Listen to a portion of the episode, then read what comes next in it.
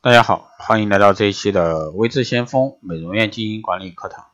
那今天这一期呢，给大家来说一下美容院的营销谋略。那现代美容呢，不仅是一门技术，更是一门精美的艺术。那二十一世纪呢，作为美的传播者啊，美容呢正处处受到欢迎和赞美。那它付出的是爱心、细心和耐心。美容艺术包含呢各门艺术的精华，同时呢，具有美学、语言学、心理学和造型艺术这方面的知识。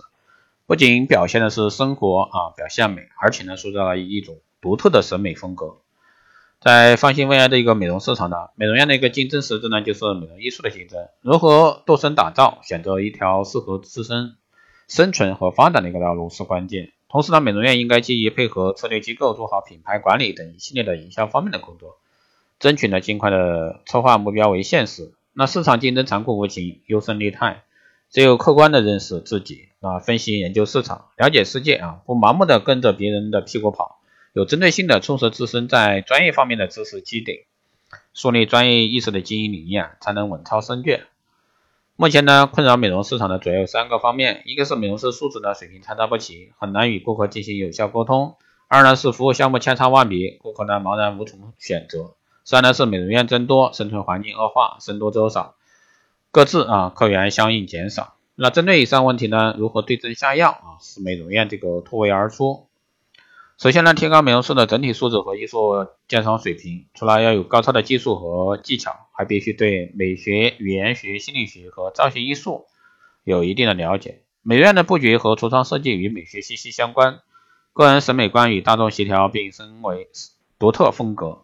语言学和沟通呢紧密相连，善于与客户沟通。获取顾客需这个需求，能言善辩，察言观色。造型艺术呢与美容唇齿相依，新颖多多的造型招式都必须有创意。美容院呢急功近利啊，服务千差万别。然而术业有专攻，只有集中一个方向，才能集中精力去发展。把一项或者说几项服务做精后呢，再考虑开展多元化的经营和管理。社会分工越来越细，要求呢也越来越高。只有集中优势兵力啊，才能树立一个个。个性鲜明的品牌和形象，美容增多，想要留住顾客，必须采取以攻为主啊，避实就虚的一个战略模式。传统的美容呢，对象是女性，不妨呢把市场目标转移到啊男士方面来。那美丽呢，不仅仅是女性的专利，爱美之心呢，人皆有之。